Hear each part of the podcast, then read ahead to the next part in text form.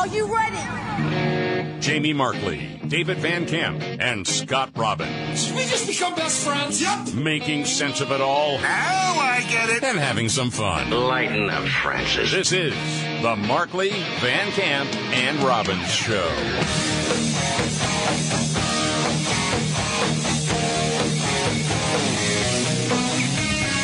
All right, let's do it. The Markley Van Camp and Robbins Show. Jamie Markley, David Van Camp, Scott Robbins. A lot going on in the world. Uh, let's start with Russia. The brink of war. Yeah. Heard about it all weekend, been hearing about it for the last week or 2 Mm-hmm. And the latest now is what? Uh, well, Vice President Kamala Harris made a trip to Germany uh, to talk about the apparently imminent war between Russia and Ukraine.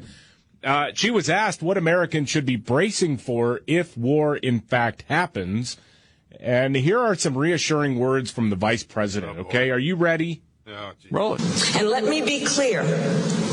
I can say with absolute certainty if Russia further invades Ukraine, the United States, together with our allies and partners, will impose significant and unprecedented economic costs. Okay. Well, what specifically are they? I mean, listen, man. This- I brought this up the other day. I still don't know if I have a clear answer. Sometimes maybe things are just too complex for me. David, help. Okay. You have all these sanctions, right? Ready to throw down. Mm-hmm. Why don't you do those before they invade? Yeah, I mean that that's one of those things. If you really want to stop a war, if you want to send that message, then yeah, you put in place. It would seem to me, at least. Again, I don't have one of them fancy Ivy League degrees like all these dudes in the Biden administration do, but it does seem like if you want to make sure that somebody doesn't throw the first punch, you make sure you make it clear what that's going to cost them. Like, as they are assembling more and more troops right there at the border. Yeah. Like, that would have been a good time to send the message with the sanctions. We're not playing that game.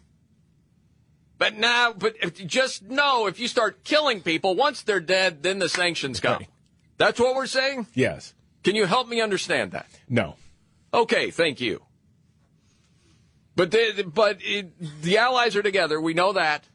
She has said that. She talked in circles for a long time. Yeah, I she mean, we could try to break that down. I It's don't know always if you want this to do convoluted. Things will happen. That- What do you without mean? any specifics whatsoever? It's easy to understand, Scott. Absolutely. We strongly believe. And, and remember also that the sanctions are a product not only of our perspective as the United States, but a shared perspective among our allies. And the allied relationship is such that we have agreed that the deterrence effect of these sanctions is still a meaningful one, especially because remember also, we Oh, still sincerely Well, hold on a second. I'm glad that they're meaningful because you're talking about them being unprecedented. I would hope that they're meaningful. Yes. Okay. hope that there is a diplomatic path out of this moment. And within the context then of the fact that that window is still opening, although uh, open, although it is absolutely narrowing, but within the context of a diplomatic path still being open, the deterrence effect we believe has merit. Get on that ride and hold on for dear life. what was that? I don't know. She's been playing Scrabble with Joe recently. No kidding. That was just. That's all like 30 seconds of your life that's just gone. And you heard something. And again, this is McGurkin. This is McGurkin. Well, yes. It doesn't mean none of that means anything. Listen, man, you know, sometimes you have someone that's like paved the way for you personally, like a mentor. Uh-huh. I don't know if I buy it, but some people have said Biden has been like a mentor. Kamala in a number of different ways. Please. So maybe she takes the cue from Biden, like listens to a Biden speech and says, you know what, that's how you do it. And so if she were to listen to things like the case where we cannot let this, we've never allowed any crisis from the Civil War straight through to the pandemic of 17, all the way around 16. We have never, never let our democracy take second fiddle. so if you hear something like that, you're like, okay, that's how it's done. Then you come up with the Kamala statement we just heard. That makes sense. and you may that may be accurate. That may be a Yeah. page from the old Biden playbook. Use a bunch of words, throw them all together, and uh, that crafty old fox Yeah. he leaves people wondering what the heck did he just say Right. see he's his 7D chess. And sometimes you get into situations where somebody is talking and they're saying something profound. you don't understand it, but you think you're too stupid to understand that profound person, right? And everybody just sits there and nods their head, okay, as they want to per- be perceived that they're understanding it, although they're not. Does that make any sense to you at all? Yes. What It's I'm like- saying is, no, they're they have no clue is what it really is. That is. is just the Yeah. long and winding road. That's right. Uh, meanwhile, man, this was crazy over the weekend in Portland. Oh, No, have you heard this story? It really hasn't gained national No, news not at all, status actually. yet. No. You would think it should. Well, it's it's very confusing what's going on here. We're still waiting to hear the details of this, but a protest in Northeast Portland went sideways over the weekend, and one person was killed, five others injured, in a mass shooting next to Normandale Park on Saturday night. Now, the cops are saying it started as a confrontation between an armed homeowner and armed protesters. They're out there protesting. I think it was the death of Amir Locke in Minneapolis. And anyway, uh, a homeowner confronted members of the uh, the group over the fact that they had been blocking the streets, they were making noise, that kind of stuff. Again, we don't know exactly who pulled out the gun first, what who shot first, what happened here, um, and we're not going to learn anything because protesters apparently have decided they're just going to interrupt when the police have a update on what is going on. They did it yesterday. Yeah. You try to have a press conference, and yeah. Oh, well, nope. They're don't sending know. people to Hey, kill you us.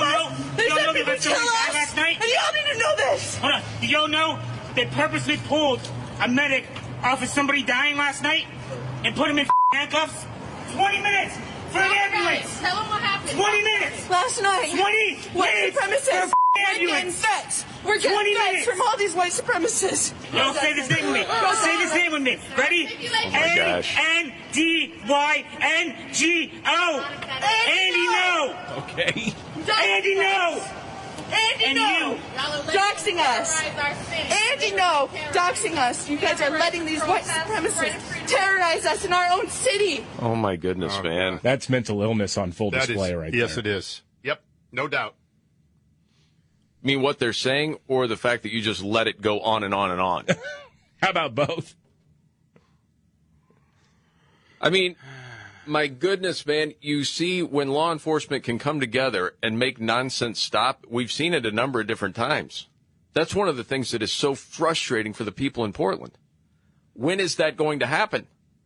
Is this nonsense goes on and on and on. And just when you think, okay, we're a little bit past this or whatever, I mean, these people are looking for a reason to go out and protest something. Yeah. It's what they live for. And then here we go again. It's it's the same stuff. I mean, it was a weekend, man. All these different things you'd see, thinking to yourself, where are we at? The trans swimmer, Pennsylvania. That was another example. What's going on in Canada with the truckers and their finances? It absolutely crazy. We had a guy suffer a frozen uh, male Really? part during the Olympics. Did you hear about that? The Wang Doodle? Yeah, well, yeah. It's frozen. Had you ever- Frozen? Yeah. yes. Oh Had you ever heard of that before? Frozen. Yes. No. That that would be absolutely frozen. I've heard of shrinkage from Yes. in the being in the pool, but not not. that it, did he have to pick it up and put it in a jar? You can't even put it No, I'm just into a asking. sentence right now, can you? I'm just, I'm in pain thinking about it. Is it Remi Lindholm from Finland? Th- this is the story. I mean, Reuters had it. I'm not making it up. Yeah. And it's, well, it's the regular term for the word. It's just suffered a frozen penis. During the men's cross country skiing race in the Olympics, even had to use a heat pack to thaw it out oh. afterwards. Remi said it was oh. one of the worst competitions I've ever been in. It was just about battling through. When the body parts started to warm up after the finish, the pain was unbearable. Oh, I bet. I mean, if you've ever had your, your hands really, really, really cold, like to the point where they were completely numb, mm-hmm.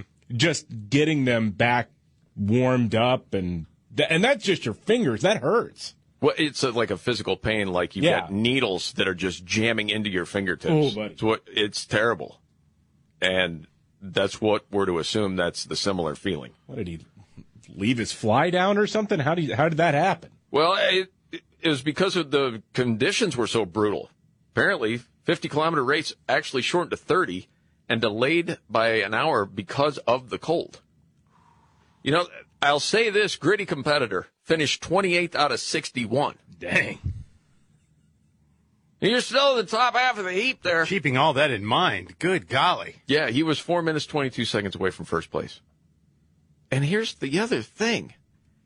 If you go through that once, are you saying, you know what, I've had enough of this sport? Yeah. I think maybe this is it. This isn't the first time he's had it froze. What? Yes. It happened last year during a skiing event in Finland. Okay. Some jockstrap company has got to start endorsing this guy, right? Like we'll keep it warm. I, I understand, but it's Like a- almost like those heat packs that you have for your hands. You, you that's very delicate They need like to a get the you know temperature right on stuff like that. like a jock parka. Just zip it up. Before this goes any worse, uh, the Canadian police are going to punish people, even though they left the protest. They're still going to be punished. We'll get to that much more coming up right here.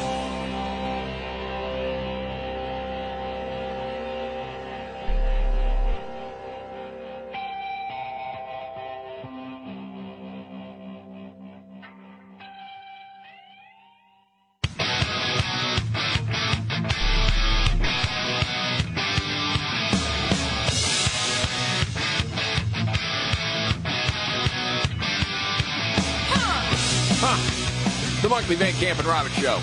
Thank you so much for being here. I'm Jamie Markley, the Gen Xer, the Millennial David Van Camp, the Sexy Boomer, Scott Robbins. Update on Canada, David. Yeah, well, the big trucker protest in Canada over vaccine mandates has been kind of sort of broken up. Uh, the cops moved in on the convoy in Ottawa over the weekend. They weaponized horses. I don't know if you saw that. Oh boy. I know the left is very concerned about this. Yeah, they were. Yes. I mean, I, I did. Oh man, I mean, we should be condemning, in the strongest possible terms, the use of horses against protesters. Well, that's what we heard before from Mayorkas, Director of Homeland Yes, we Security. did. You can't do that, even though it wasn't done on the southern border. Right. No. He still said Right. you can't do that. And when he saw it, it was horrifying. Yes, It was equine supremacy. it was. it was a horrific event. Yes. Yes. Uh, so the Ottawa police chief, though, I, I don't know if you've seen this, but other protests have popped up as a result of the violent clearing out of the protesters. Mm-hmm. Uh, well, the Ottawa police chief showed us why this is becoming bigger than just vaccine mandates, right? He, he was asked what's next, and this is pretty incredible. Are you going to be sort of actively pursuing the people that you've been sort of documenting and filming who are still out there protesting? What are your plans after this, uh, after the protest is over? Thank you. It's a great question. And the simple answer is yes. If you are involved in this protest, we will actively look to identify you and follow up with financial sanctions and criminal charges. Absolutely. We, this investigation will go on for months to come. It has many, many different streams, both from a federal uh, financial level, from a provincial licensing level, from a criminal code level, from a municipal breach of court order, breach of court injunction level. It will be a complicated and time consuming um, investigation that will go on for a period of time. Jeez. So there you go, man. If you were there and then you just left without being arrested, they're still going to track you down and they're still going to freeze your assets and they're still going to potentially arrest you. Do you happen to know, is that if you showed up just to support? Say you didn't have a rig. You just had your truck, and but you wanted to show your support because, you know, this is tyranny. We've had it. They got your plate because you were then in part of it. You're still, they're looking for you. Well, the dragnet is pretty wide on this. I mean, they're Yeah, it is. looking Yeah. for people who weren't even there, who just donated to charitable causes because they wanted to fill up somebody's gas tank or whatever. Man, oh man. Yeah, there's going to be more protests. This is going to go on and on and on. You can see it happening. Uh, you mentioned a little earlier, Scott, that thank goodness this Olympics is over. Yeah. Why Yeah. did you say that? I was just curious. Well, because it's NBC is obsessed with it because they got so much money in it. They're going to hemorrhage a ton of money on this thing. yeah. It's just the whole stench of the Olympic Games this year. I guess for Just me everything personally, to do with China and the Uyghurs and the COVID and the suppression and it's the whole thing. just a bad vibe. Just a yeah, like a dark voodoo-y vibe to it. when it was mentioned that this was the end of the Olympics yesterday. I didn't exactly know it because I haven't followed I it much either, at all. yeah. And just talking to people over the weekend, uh, we're certainly not the only ones. I don't think it was like a coordinated sort of boycott. The show is not watching the Olympics. No. It wasn't that. Just it was hard to feel good about watching it. Yeah. I didn't need to announce it to the world. I wasn't going to. Just chose not to. If you want to watch it, watch it. If you enjoyed it, enjoy it. I whatever. It's not for me. I didn't want to see it. I just didn't want to participate at all this year. So you're looking at record low ratings, right? Record low. Yeah.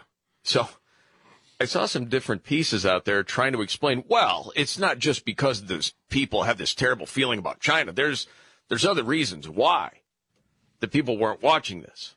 You know, first of all, uh, Americans prefer the Summer Olympics over the Winter Olympics. Uh-huh. Uh, okay, you're comparing this to past Winter Olympics. No one was comparing this to the Summer Olympics, you know. Anyway, um, well, it doesn't seem like Americans are as impressed with the athleticism. What? Oh. And I think it goes back to the one poll saying, what, 50% of people said they thought they could compete in the Winter Olympics, Yeah. Do it. which again is hilarious. Yeah. If that's true, I don't know exactly what. And a lot of people said, well, probably curling. Is there something else? Yeah, but even curling, man, I don't. I know. I think a lot of people think that that's easier than it really is to do it at the level that they do. Oh yeah. I no no. Yes. Um, but I mean, uh, sometimes eh, if people think that they would be great at bobsledding, do you understand what that takes? Right. Or the That's- luge or whatever. It's like, oh yeah, all you're doing is just going down a slide, basically. Yeah. At hundred miles an hour with banked curves. But besides that, no. Right. And then people thought, well, you know, the delay of the 2020 Summer Olympics to just six months ago, and people had just, you know, seen the Olympics, so that's another reason why. Maybe there's something to that. Yeah. It was the stench of China It was. Yeah. It absolutely was. It was hard for me to get enthusiastic about any of this. more than anything else. Yeah. and you know, and having one of our athletes that grew up here then decide to ski for China.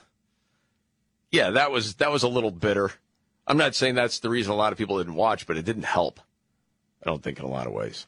Um, I happen to see this. Listen, I don't even like to get into these conversations. It doesn't mean that much to me. I am a believer in freedom. Have it your way, whatever it might be. Uh, but David, I know you have strong feelings, especially when it comes to food and what to put on and what not. Mm-hmm. Um, and I'm just delivering the story. Um, that is Hawaiian pizza is the number one pizza in four different states. Not just like some people kind of like it. We're talking number one in the state. Yeah, okay. Which states? Which blue states? Oregon, North Dakota, Missouri, and Ohio. Hmm. Yes. I happen to like it. I have been ripped upon mightily for liking Hawaiian pizza for a long time. We'll trade Like, those hey, states for a few places in Canada, right? Because the Hawaiian pizza was invented in Canada, one. And if you like Hawaiian pizza, you're probably a communist and you'll fit right in in Canada. And if you sent a Hawaiian pizza to a trucker, your accounts are probably frozen right now.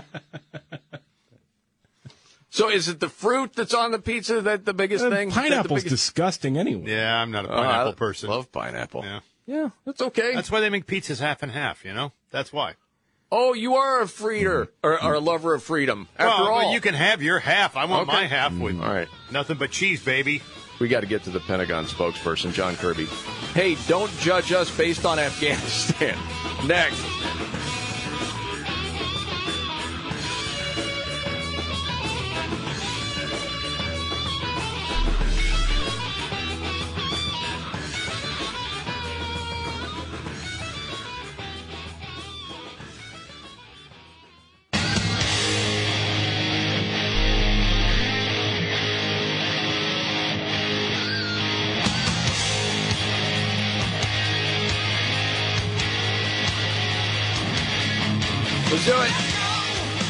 Markley Van Camp and Robbins Show.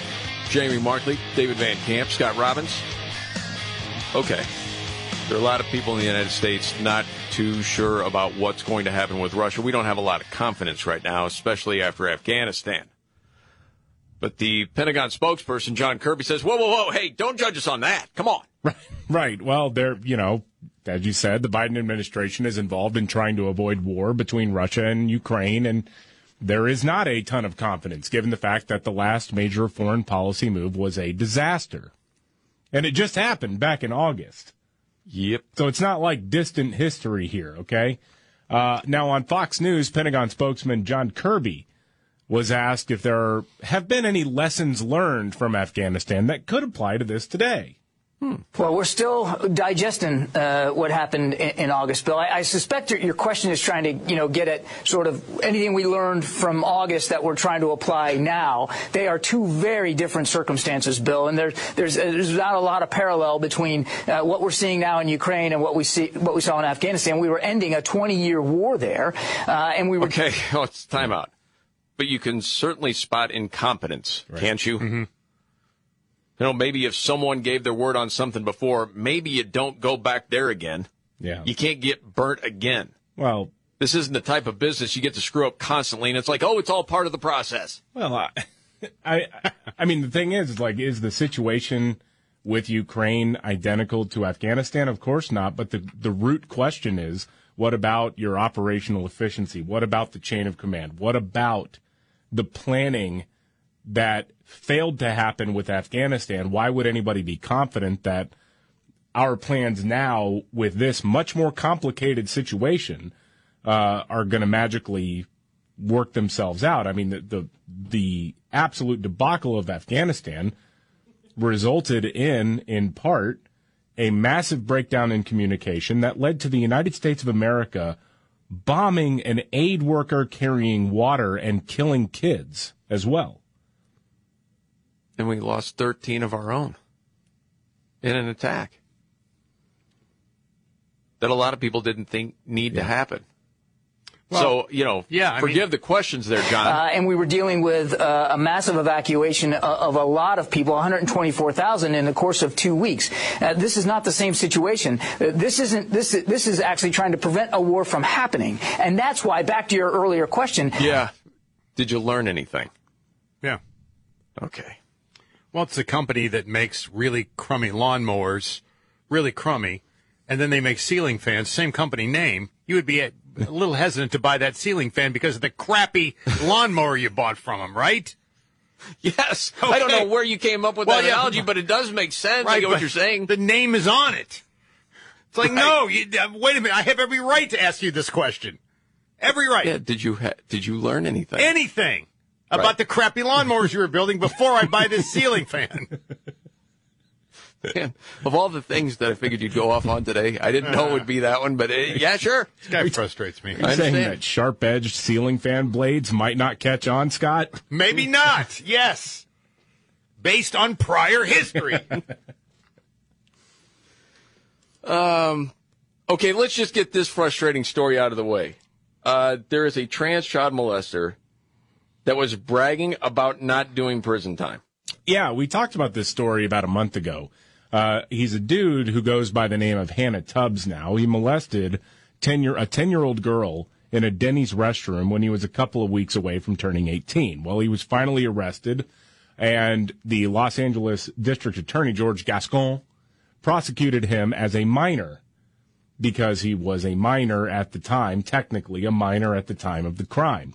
And said, yeah, well, we'll, we'll go along with this idea that the person identifies as a woman now because remember, this guy decided he was trans after being arrested.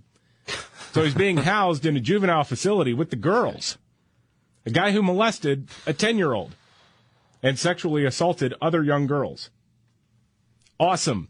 Uh, well, now Fox News grabbed some audio of phone calls that he made from jail, bragging to his dad about how nothing was really going to happen to him.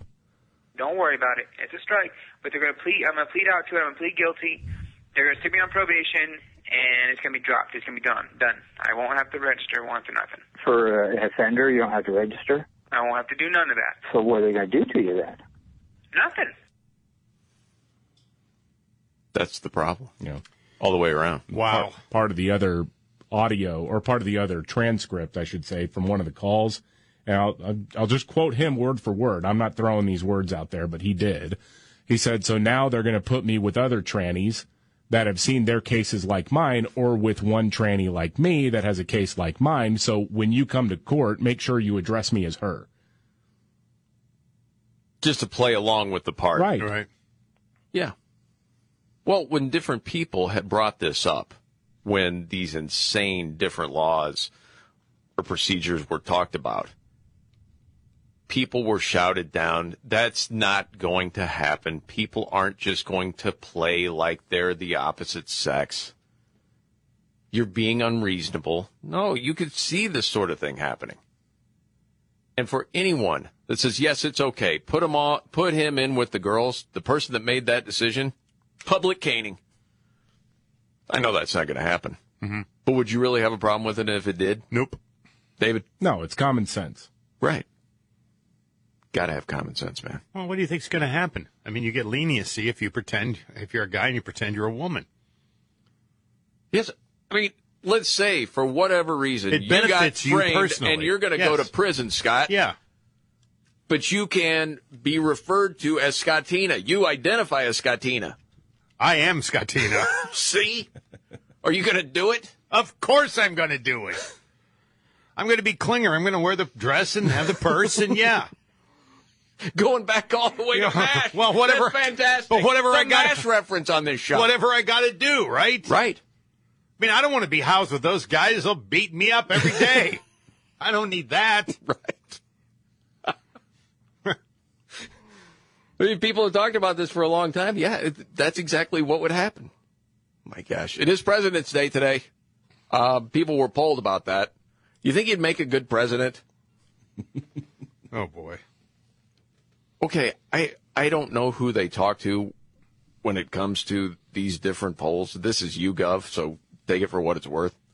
I'm always thinking to myself, no. My attention span is what it is. I mean, you've got to juggle a lot of plates to do that job. You got to know a lot of things, you know, about so many things that are going on and that can change in a moment's notice. And the energy that it takes. I mean, sometimes when people say anybody over the age of 70, I probably wouldn't vote for because of the amount of energy it actually takes to do the job. I get it. Mm-hmm.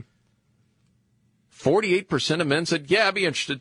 Same ones that think they can get in the Winter Olympics. Probably. I mean, jeez. or, or remember Oh, that, um, that poll where it was like 15% of men said that they could beat up a bear or something like that. Like, no, you couldn't. I almost promise you, fifty, you almost 50% think they could be the president. That- wow. That's why I always wonder, where do they ask these questions? Yeah. Are they alone? Are they drunk? Is it online? Or did they go to the bar? Right. Are they in front of a bunch of ladies they want to ask out on a date? Are they in front of their buddies? Mhm. Uh, 31% of women said, yeah, I'd be interested in that. Um, 63% said their performance would be much better or a little better than the average U.S. president throughout history. Okay. You're looking at this one, yeah. Yeah, you just can't look at the current. You'd have to go back through history. Do you think your performance would be much better or a little better than the average? We'll go youth before beauty here. David? Oh, I think I'd make a great president, honestly. Scott? I mean, no, no, I wouldn't. No, oh, I, I want no part of that. Why do you think you wouldn't? Uh, I don't have the temperament. I don't think to be a president. Meaning you'd fly off the handle? I don't think I have the patience. And there are times you can be somewhat of a doormat. Yes, It's the extremes. yes, It's you're going off or, well, okay. right. I can be agreeable, but Right. Someone Yeah. comes in with a sob story. yeah, I know. You could talk all tough, but all of a sudden you would just go limp right there. Boom. Okay. don't say limp. Okay, Uh, you'd, you'd go flat. thank you. How's that? There you go. And why do you think you'd make a good president, David? Oh, because I wouldn't do anything. That would be what I'd run on. I'm not What do going to do anything. In fact, I'm going to make sure that the federal government stays out of your life as much as possible. Oh, got it.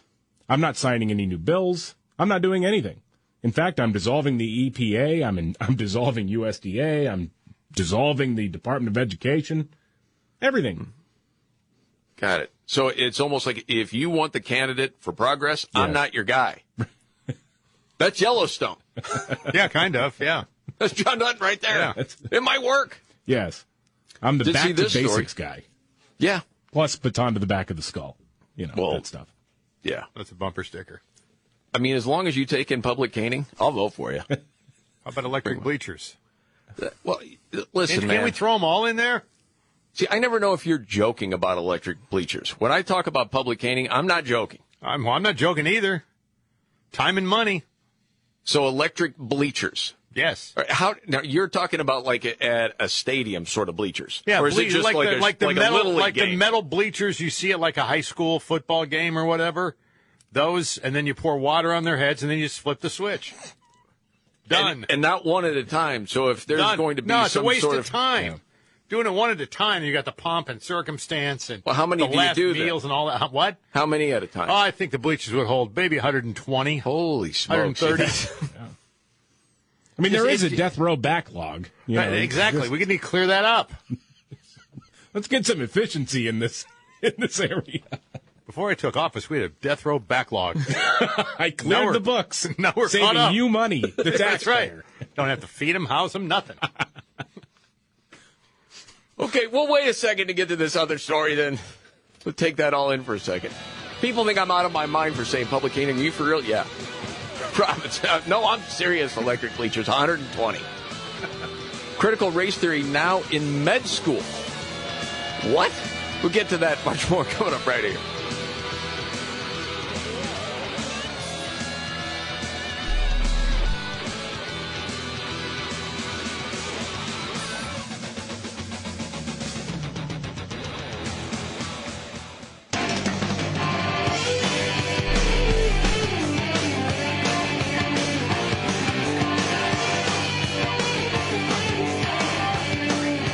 Markley Van Camp and Robbins Show.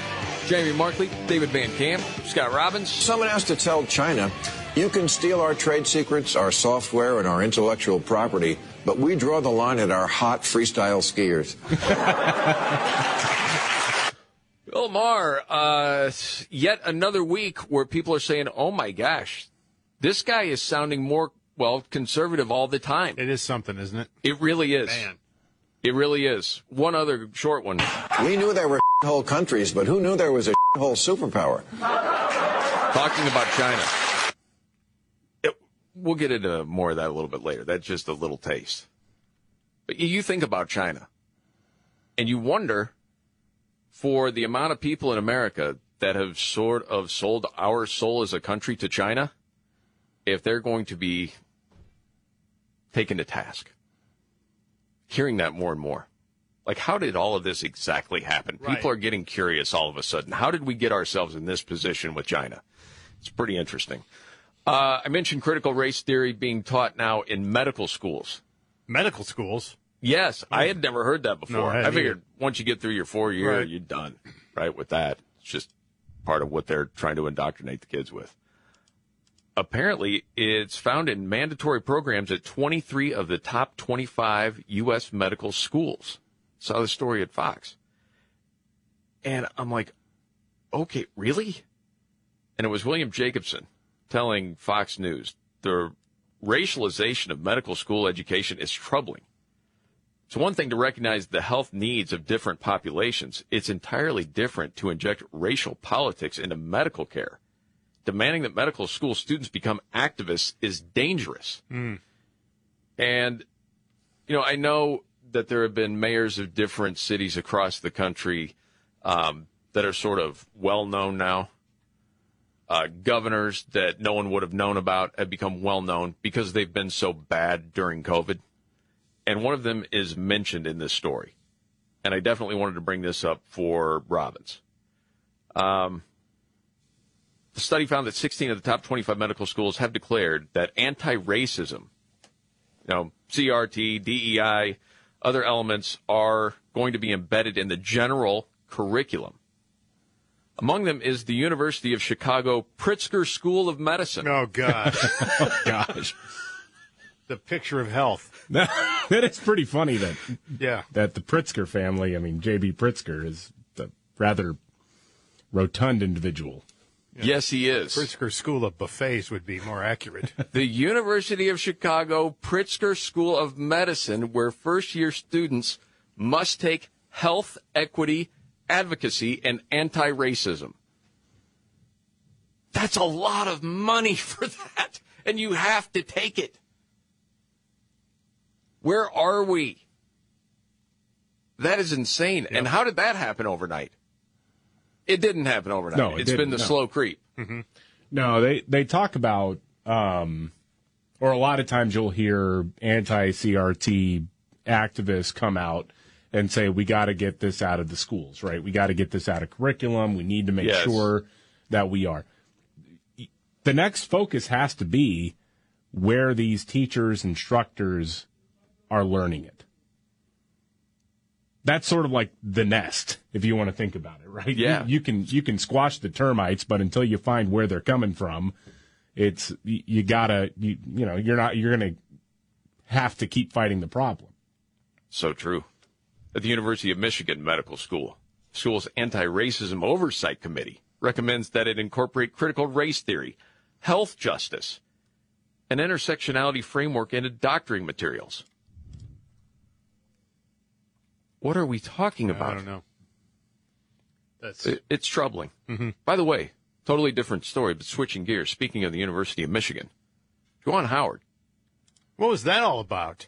Big Ten basketball game yesterday. Coach of Michigan, open hand slapped a coach from Wisconsin in the handshake line after the game.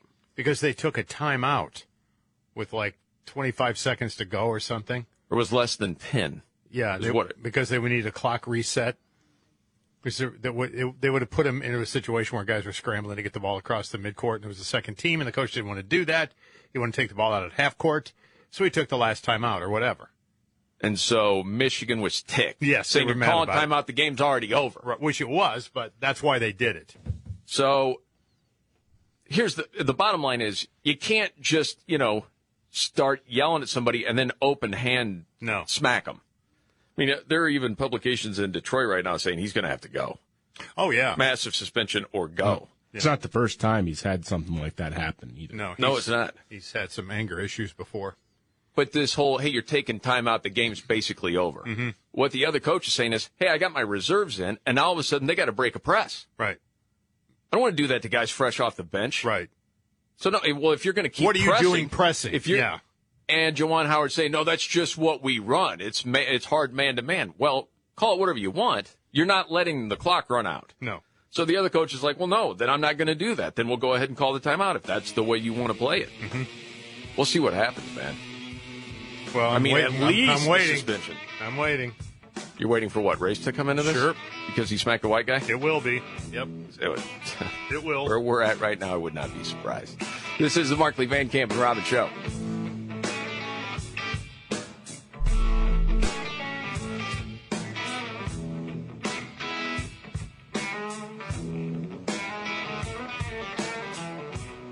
Are you ready? Jamie Markley, David Van Camp, and Scott Robbins. We just become best friends. Yep. Making sense of it all Now I get it. and having some fun. Lighten up, Francis. This is the Markley, Van Camp, and Robbins Show.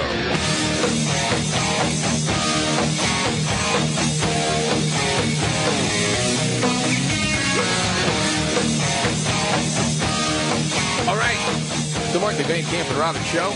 Jamie Markley, David Van Camp, Scott Robbins. Okay, good thing we have a clear message when it comes to Russia and where we're at right now. Yeah, What is that message, David? I'm I'm not really sure, Okay.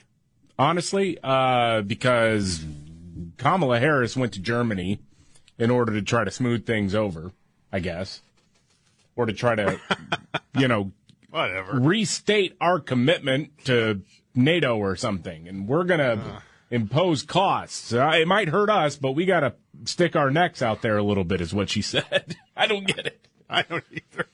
Okay. And let me be clear. Oh boy, here we go. I can say with absolute certainty if Russia further invades Ukraine, The United States, together with our allies and partners, will impose significant and unprecedented economic costs. Well, not just that, as David said, might put ourselves out there too. It requires sometimes for, for us to put ourselves out there in a way that maybe we will incur some cost. And in this situation, um, that may relate to energy costs, for example. But we are taking very specific and appropriate, I believe, steps to mitigate what that cost might be if it happens. What are the steps? Please. I mean, do that now. Why not? I, I don't get it. I don't. I know. I mean, Biden said that the other day. did he? Yes, well, there were tools in the toolbox Yes. as far as energy costs. Yeah. There were levers to be pulled. Pulled. Well, pull the freaking levers already. That's what I said. What are you waiting for? Who's got the toolbox? I need to look around in there. There's got to be some tools left, right? Well, the same way, we also have negotiating room here with the Russians, right? And we've got sanctions we're ready to put on them. What if they invade? Not if they threaten to invade, like they'd send all their troops there. Yeah. Like that might be a good time to come down with the sanctions. See, this is just a little taste of what you're going to get if you keep going in this direction. Mm-hmm. Well, we don't want to go that far with actual sanctions here. The really tough ones that we're planning on, the unprecedented sanctions. We're only going to do that if what? They go in, some people are dead, and then if you ask the question, well, that's insensitive. How is it insensitive? It seems reasonable to ask the question. Mm-hmm. I part of that I just don't understand. Every time she starts a sentence with "Let me be clear," she's coached on that. It it's going to be the most convoluted grouping of McGurkin and the planet. What comes out of that cake hole next? And she always thinks it does. She sound like a person that's on the mountaintop, and and she's she's speaking to the masses. This great order, and it's such phone. It's as phony as she is. It always is. Yes, She because is- she's trying to play a part. Right, is smart, you know, tough, authoritative. Yes, right, and it just comes off as this cynical. Listen, gibberish. If you're doing, you know, like the first job you've ever had in sales, yeah, and your boss is telling you, listen, you may be scared going into that first call, but you got to fake it till you make it. Mhm. Okay, you just play the part. That's a great analogy. That's a great analogy. Yeah. and you'll grow into the role. Yes, yes. This isn't the time for that with Kamala Harris. No. Or you get what we heard, what? Absolutely. We strongly believe, and, and remember also that the sanctions are a product not only of our perspective as the United States, but a shared perspective among our allies. And the allied relationship is such that we have agreed that the deterrence effect of these sanctions is still a meaningful one, especially because remember also, we still sincerely hope that there is a diplomatic path out of this moment. And within the context then of the fact that that window is still opening, although uh, open, although it is absolutely narrowing, but within the context of a diplomatic path still being open, the deterrence effect we believe has merit. really? All right. What this is going on? Okay, if you don't mind sacrificing your kid's grade, try this. Just take what she just said, write it out, turn that in as a paper, and get it graded, and see what happens. Yeah. oh, buddy. I was going to say, it kind of sounds like a ninth grader playing for time during a report on Julius Caesar. Yes. Yes. Like stalling out like, you had to do a two minute speech. Like, you know, yeah, you know, you're watching the clock. Okay, I got 30 seconds on the Ides of March. And, uh, well, then what happened was, uh, he says a tu brute and, um, uh, I think he gets stabbed. Uh, yeah, it, they, there was like a Senate, but not like the U.S. Senate, but kind of like the, you know. it was meaningful. It was meaningful. and they were trying to use every lever that they could at that time. And it was meaningful because they had people together on this and they were allied. The end.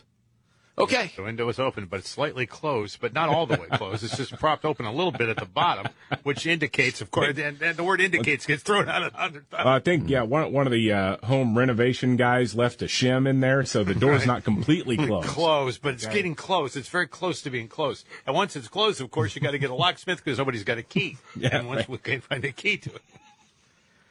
Meanwhile, the CDC only publishing a fraction of the COVID data that they have. Yeah, this is You another, don't say. This is another one of those things that made you a uh, disinformation peddler when you brought it up. I don't know a week ago, but now the New York Times has a report out that uh, says the same thing. Hey, you know the CDC is only publishing a tiny fraction of the COVID data they have. Why is that? Uh, some of the data is being restricted to only being available to state agencies. Some is limited altogether, and some of it just well never sees the light of day. Uh, for example, the CDC has been collecting data on hospitalizations for COVID 19 across the U.S. for over a year, breaking it down by age, race, and vaccination status. Most of that data not made public. No. That would be pretty important. Uh, the, But you bring it up like last week. It's more misinformation.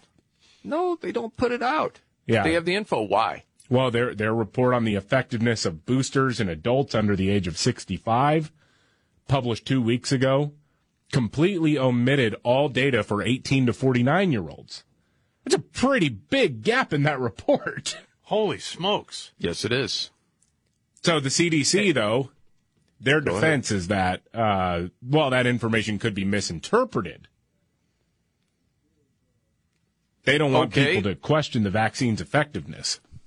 Then when you put it out, make sure you explain it clearly. Right. Why the numbers are what they are. Or is it something else? Is there something else you don't want people to see? Because when you hide it from them, that's what you naturally think. That's the human response. Well, sure. Why are you hiding it? There is a reason why. And all this whining and moaning about misinformation. What are we going to do? We got to keep track of all the misinformation. If we could just not have to deal with that, we could do so much more work. You create it. I mean, we know for fact, right, that there have been a lot of deaths, 18 to 64. People aren't quite sure why. It could be more suicides. It's not supposed to be COVID related. It could, might be um, more heart disease uh, because people weren't exercising enough, uh, more cancer because they got diagnosed late. It could be a number of different things, right? Mm-hmm. But when you hide information for people or from people, they're wondering, does it have something to do with the vaccine? Oh, don't say it. Right. Don't say it. Mr. Misinformation, you could get thrown in jail for that. Sure. What do you think people talk about all the time because they're wondering they don't know what's going on? Just put the information out so people know. That's something, and I'm surprised actually that the failing New York Times actually did the story. Yeah. Well, the, the New York Times, what we've noticed, especially with COVID, is that whatever conservative media was talking about approximately 12 months ago Yes, is going to be new news to them. it's so true. And they treat it that way. That's what's Yeah. so maddening to so many people. Again, things you talked about months ago. It was like with masks, and it really doesn't work with children. I mean, we brought this up several times. You were shouted out of the room. You could get kicked off of YouTube for it. And then all of a sudden, you know what? We've seen these studies. And the Atlantic reports on it. Really? Holy smokes. Well, finally. Um, did you see? Do we have time to do this right now? We'll do, we'll do the voting. It's so hard to vote in some of these states that are trying to keep people of color from voting. No, it's not. We'll, we'll, we'll get to that in Okay. a bit. Um, you guys are big lovers of dogs, pets in general, you know, but certainly dogs too. I think we all like was dogs. National Pet Day. Um, if a company wanted to pay you a thousand dollars to watch and write about six dog movies, would you do it? Sure. You would. But there's so many of them rip your heart out. It, it's they're terribly depressing. But I do it. Yeah.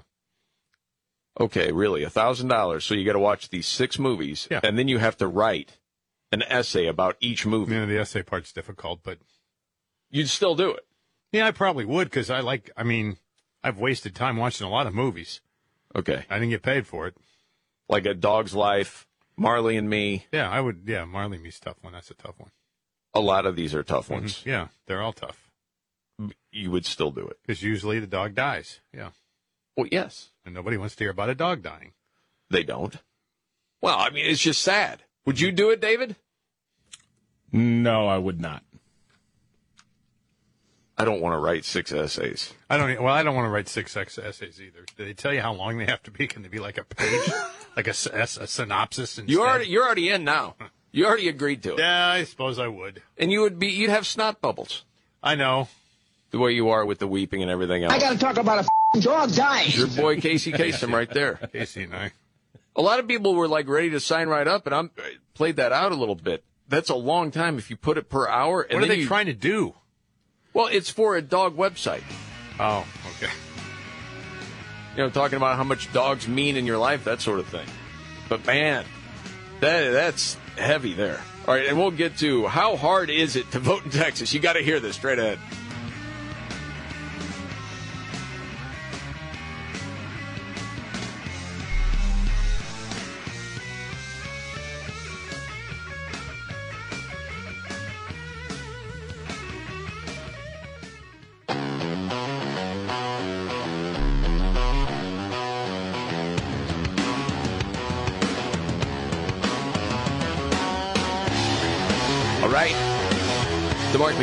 Robbins Show.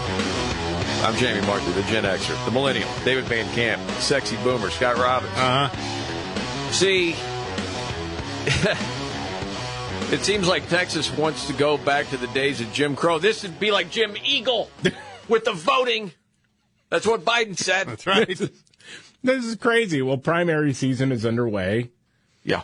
And Good Morning America decided to do a story about how bad Texas is because they're trying to keep people from voting. And it's racist.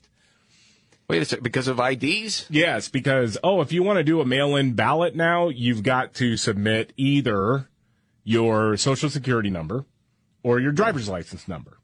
Okay, easy enough. It's got to be one of those. And if you're confused about which one is which, you can contact. I literally just did it during the break. Yeah. You can check. You can see what your registration status is. You can do it very, very quickly. But apparently, that's my white privilege showing because I mean know how to type in my name. Hang on. If you're confused about whether it's your driver's license number or your Wait. social security number, Yeah, which one you're supposed to use. okay. Yeah. All right. This doesn't make any sense. All right, go ahead. Listen to this report. All right. This is Good Morning America. Yes. All right. What was the first thing that crossed your mind when you learned of the new election laws in the state of Texas? Jim Crow oh. 2.0. 74 year old Pam Gaskin has been voting by mail for nearly a decade. She says it has never been this hard to cast her ballot. Have you ever Okay, experienced hold any- on a second. what is hard about that? What's hard about that? Well, I think she'll explain. And then just wait to go As off a matter until of she fact, it's just so hard. Okay, go ahead. Have you ever experienced anything like this before? No, no. You don't know which way to turn. Pam and her husband Michael, who suffers from Parkinson's disease, were denied ballots twice. And they are among thousands of voters who have had mail in ballot applications rejected in Texas. One reason, for the first time, voters are required to submit their social security number or driver's license number. And it has to be the same form of ID they used when they first registered to vote. For Pam, that was 46 years ago. Yes, David. It's two options, right? Yeah. it's Yes. like Yes. You don't have to guess. You call somebody, right? And you say, "Hey, which, which form? Which which form of ID do I need to submit? Is it my social security number or my driver's license?" But they're making it sound like this poor old woman doesn't know because it was 46 years ago that she did this. Dude, you can look it up online. Um, yes. Some people don't have computers or internet access, David. Okay, you got a phone? Some people don't have phones. You know, I, I did see a report out of San Antonio where when early voting got underway for the primaries, and it was kind of a ghost town at a lot of polling places. Not a big line, not a big wait. You can show up and vote in person. do that. Yeah, makes sense. Mm-hmm. And if you didn't have the phone, and you didn't have a computer, you could ask people there, hey, how do you do this? You probably do that as well. Yes, you can. And they probably could speak in a number of different languages to help you. Anyway. Oh, I'm 74 years old. I certainly didn't remember what I put on my application. It took three forms, 28 days, several calls, and some guessing before her mail-in ballot was accepted. Oh, that's irony. After all of that, it took you a month to figure out which form of ID to submit. Because you can't. But you notice they never actually go into any details about why it was so hard. What what were you actually running into? What problem were you really running into? Because if it's if it comes down to I couldn't remember if it was my social security number or my driver's license number, again, that's a problem that you can solve pretty quickly with a phone call. It would be really interesting to see polling. Take a thousand random people to watch that story and see what their what their takeaway was. Because there would be a number of people saying, Yes, it's terrible what they're doing. Poor lady. Just let her vote. They make it seem much more difficult than it actually is. Well, that's the idea. Well, that's you have the to whole create thing. a controversy. with those laws. Remember when they talked about IDs and, and showing ID, how racist that was. And they're out polling people. And it wasn't just white people, Asian Americans. It was people of color. Yeah, no big deal. Showing ID, of course. Remember when Ami Horowitz went around talking about, hey, do you know where the DMV is in Harlem? Well, of course I know where the DMV is. What are you, stupid? What do you think? I'm dumb? You're insulting my intelligence. Mm-hmm. Goodness uh, gracious. Oh, it was really funny. They interviewed two other people who had shown up at the polls. It's two white ladies. And of course, they found the people with the thickest southern accents. Some people are supportive of the new laws. Yeah, we don't want any cheating going on. I mean, that's, that's it, right? Is that this poor downtrodden lady couldn't figure out how to fill out a stupid Right. form. Yes. Goodness. By the way, uh, you doing all right, David? It's almost like a day off being at work for you. Yeah. Don't you have some people ill at home? Yeah, And then we- there was like the double dose for your oldest. Yeah. That turned out to backfire. for my for my daughter. Yeah, baby Chuck. She uh, we've had some cold making it making the rounds. It's not COVID Yeah. or anything, but she was uh, stopped up a bit uh, in the nasal cavity and also down below. She had some constipation issues going on. So my Yeah. wife and I were like, "Hey, we've done this before." We'll do like a little mix of prune juice and water, like little mix, like 80 20, somewhere around there, just to kind of get things going. Uh, except she, my wife didn't know that I had done it. So then she did it again. So she got a double jo- dose of prune juice yesterday morning. Uh, I walk in. It was a crime scene in that crib. That diaper, man, it, it held on for dear life. It really did. It put in the effort, but that's For where every parent right now that is past that Oh, yeah, stage is like, oh man, I don't miss that. that's where Good thing you had that N95 handy. that's where daddy and daughter just jump into the shower, clothes on, you know. Oh man. oh, Yep. baby. One shot, not enough. Better make it two. For the prune. Mm-mm. Uh, California camp had grown men bunking with little girls. Got to get to that much more next.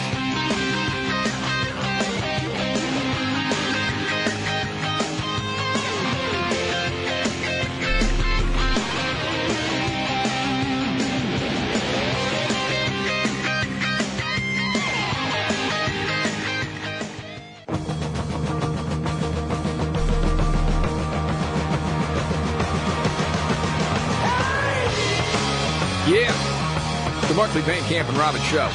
As always, thank you so much for being here.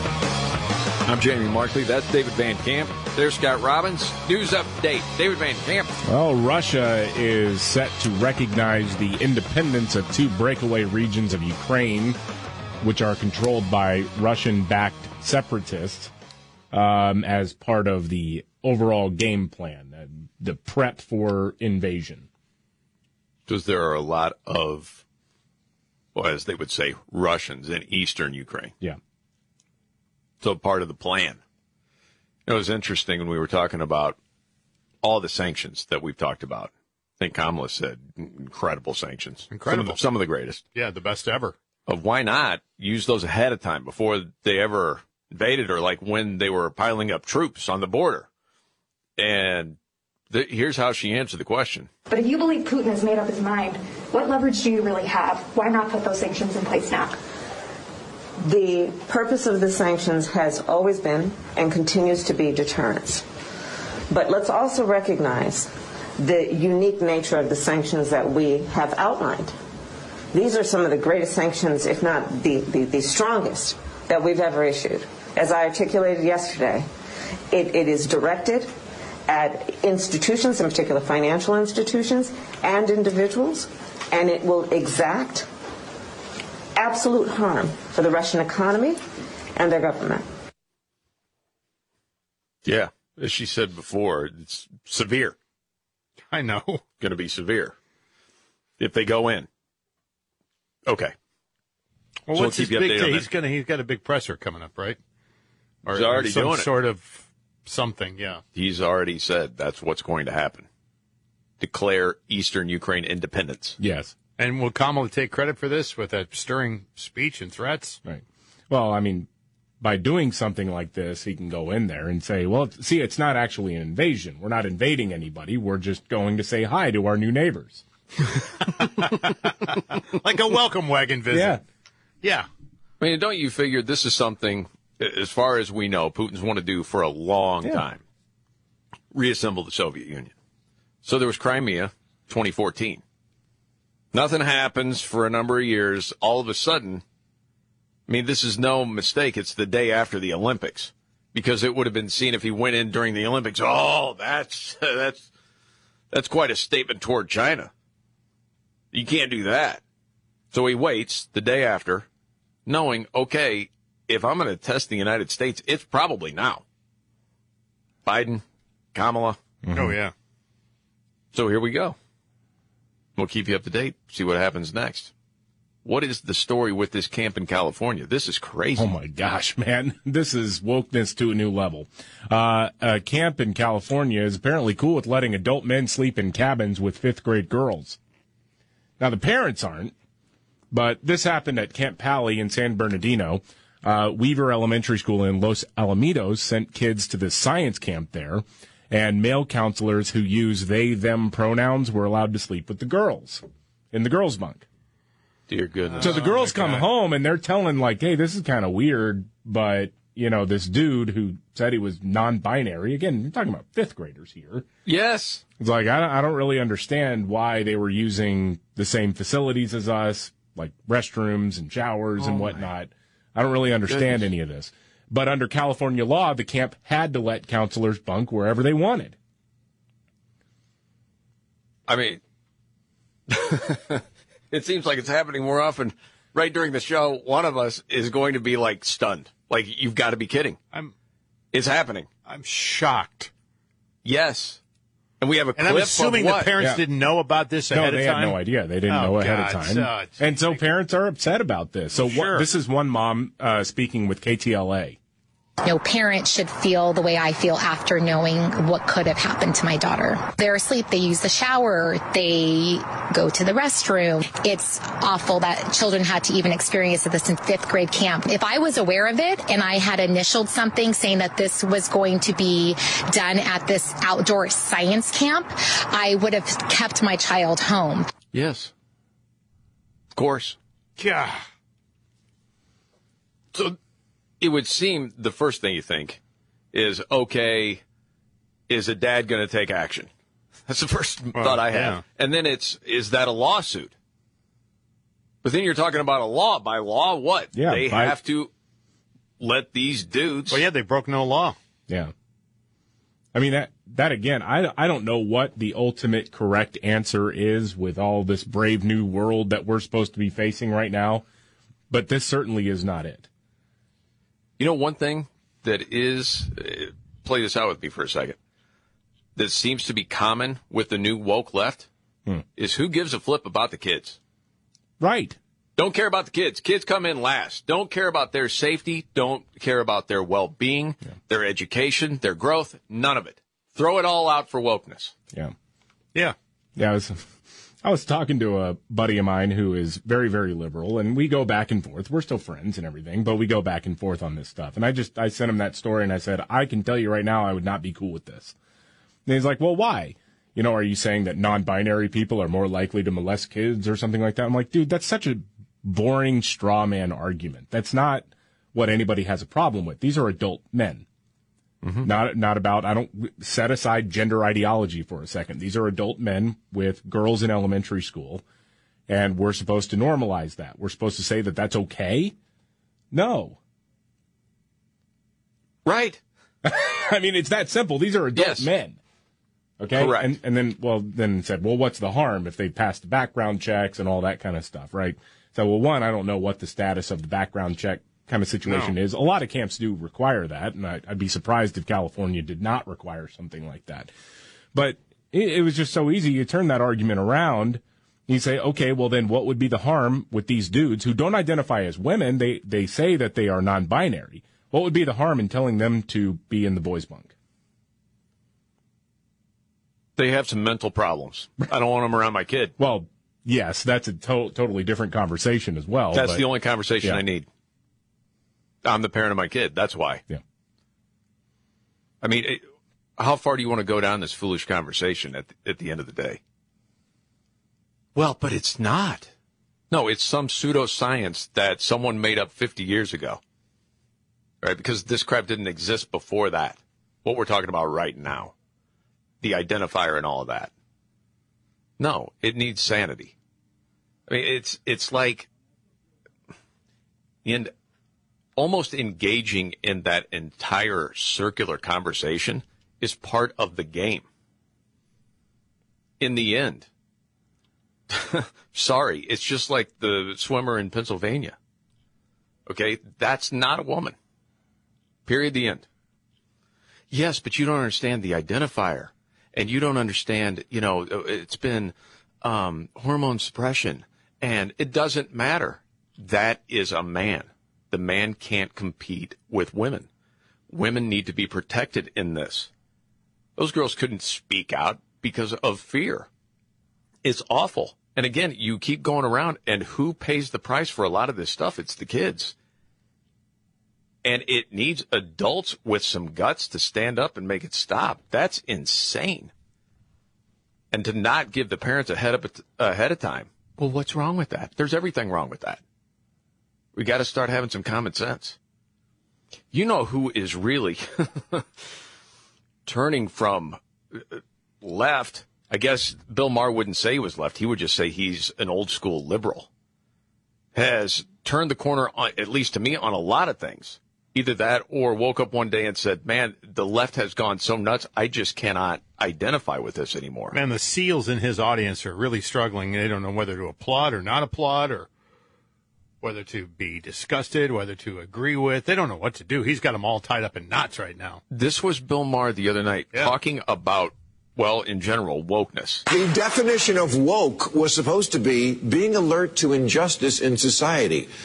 But because the woke now see race first and everything else never, fear of being accused of racism has given a free pass on human rights abuses to China and any other places that are perceived as non-white. If China was in Europe, would they get away with having concentration camps without more of an outcry from America? If men were forcing women to wear this in, say, Massachusetts, would that go as unremarked on as it does? That was, if I remember right, a picture of one of the Uyghur Muslim women. Mm-hmm. Yes, right. The Chinese classify transgender as a mental illness.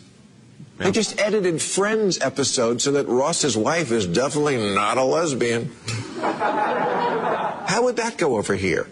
Didn't Martin Luther King say an injustice anywhere is a threat to justice everywhere? Uh, can, we, can we still quote him? You can, but we found out it's not character. It is the color of skin. Exactly the opposite of what he said.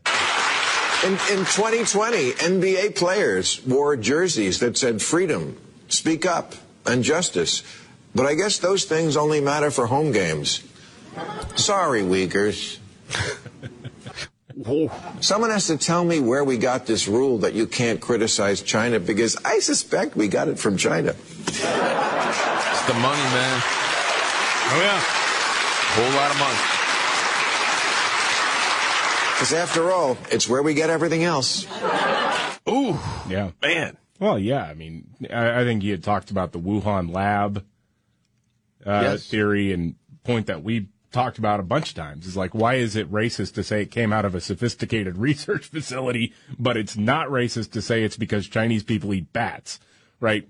It's because that's Chinese propaganda. They know how to play with us because the woke left is so insane.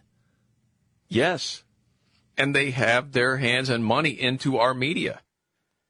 It's it's all over the place. I mean, unless more people like him start standing up to that and talking about China, or if it is how many companies in America that make, you know, gobs of cash off of China.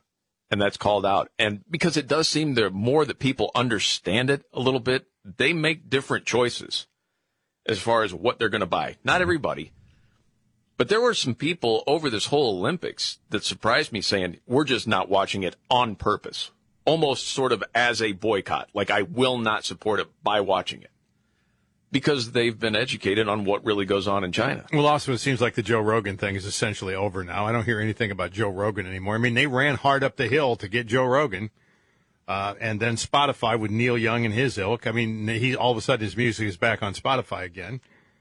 I But mean, they're not seems- done with Joe Rogan. I don't well, think they're done. they may not be done with him, but this certainly has quieted down quite a bit since then. At least for now. Yeah, we'll see. Yes. I mean, Okay, I don't want to bring this up again. Okay, maybe I do. I don't know. I don't care, but I do. Bob Saget. It is the craziest thing. Oh, man. How he died.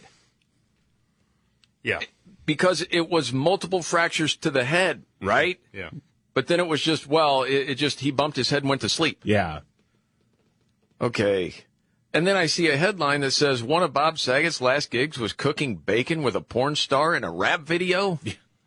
What? I'll say that again. Cooking Bob's- bacon? Yes, with a porn star in a rap video. I'm not saying that means anything, but does, well, I don't know. Does it? I don't know. That's We'll get to that story a news update straight ahead.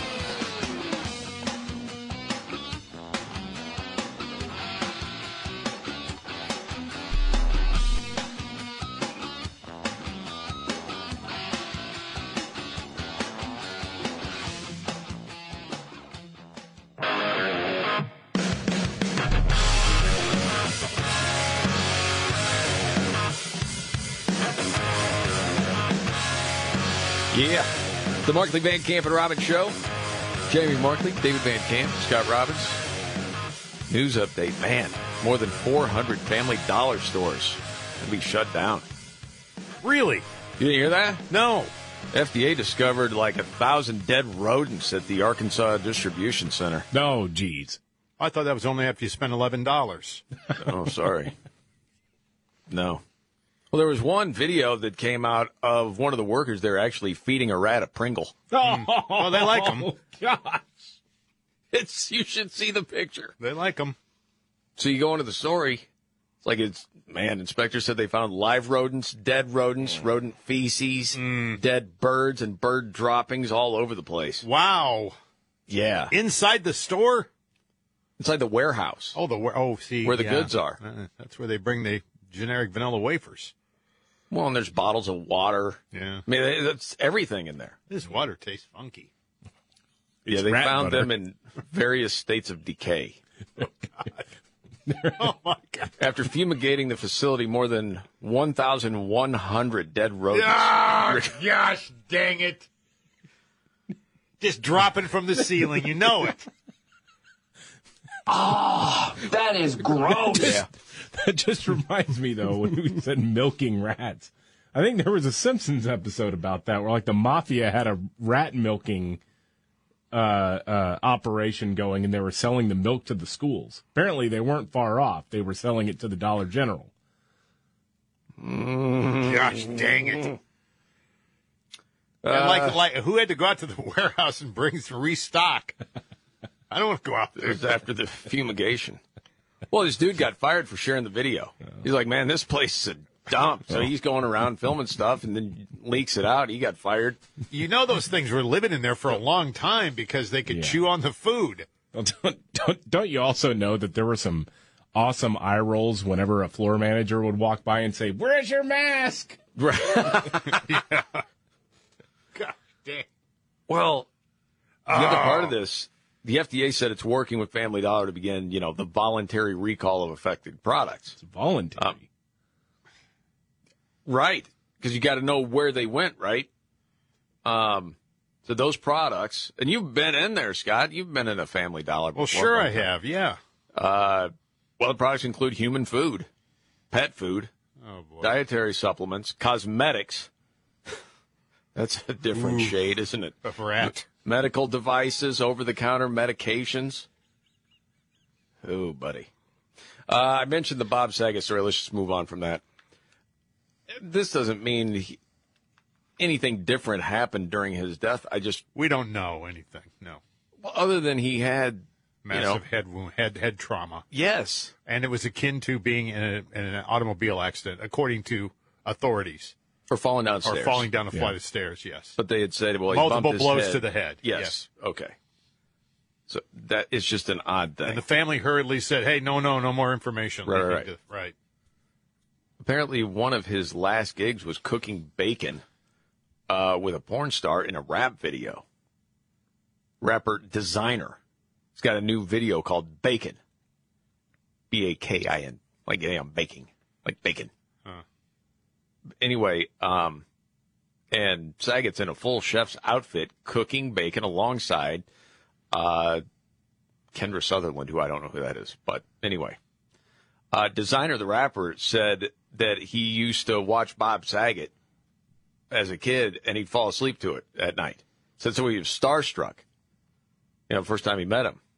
And he said, quote, after he passed away, it was different seeing that now he's back with the universe. We want to turn this up for Bob. You could say this is like a going home party for him, like to put the video out there. So there you go. Saget took the gig. Some unknown rapper to do a video with Yeah, Okay. cooking bacon. with a stripper. Correct. Okay. Are you saying he was hard up for a gig? Well, that sounds desperate, doesn't it? Yes. As a matter of fact, it does. I don't know that that means anything. It's just an odd story. Yeah. This is the Mark Van Camp and Robin Show.